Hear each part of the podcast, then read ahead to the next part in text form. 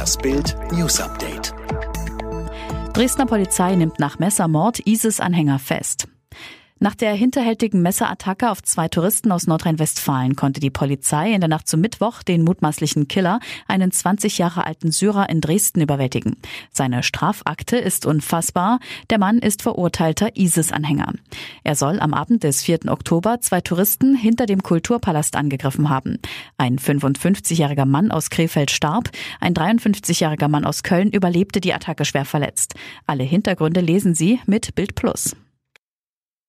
Mehr als 99 Exponate auf Berliner Museumsinsel beschädigt.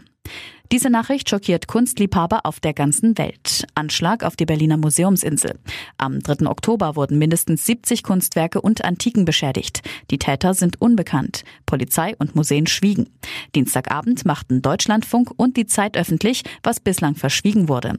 Ein oder mehrere unbekannte Täter bespritzten mindestens 70 Objekte im Pergamon-Museum, im Neuen Museum, in der Alten Nationalgalerie und an anderen Standorten mit einer öligen Flüssigkeit, die sichtbare Flecken auf ägyptischen Sarkophagen, Steinskulpturen und Gemälden des 19. Jahrhunderts hinterließ. Söder führt Corona-Warnstufe dunkelrot ein. In einer 51 Minuten langen Regierungserklärung hat der bayerische Ministerpräsident Markus Söder seine neuen Maßnahmen zur Eindämmung der Corona-Pandemie erklärt. Unter anderem solle ab einer Inzidenz von 100 Neuinfektionen pro 100.000 Einwohnern die Corona-Ampel auf Dunkelrot springen. Dort über 100 Dunkelrot heißt Veranstaltungen nur mit Begrenzungen und auch die Sperrstunde muss noch einmal angepasst werden auf 21 Uhr, sagte er. Knallhart Strafen gegen Kinderschänder.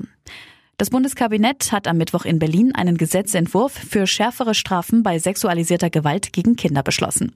Sexualisierte Gewalt gegen Kinder soll künftig mit einem Strafrahmen von bis zu 15 Jahren Freiheitsstrafe statt wie bisher 10 Jahren versehen werden.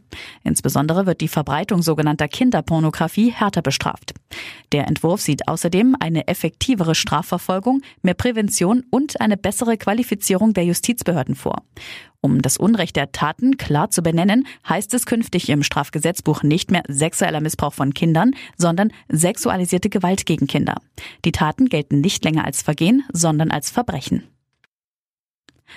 RTL ändert Regeln für Sommerhaus der Stars.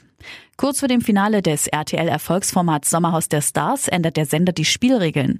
Ein Trailer für die Folge am kommenden Sonntag zeigt, dank eines neuen Rechenspiels müssen auch bereits gesicherte Paare vor dem Rauswurf zittern. Das Finale der aktuellen Staffel steigt am 1. November.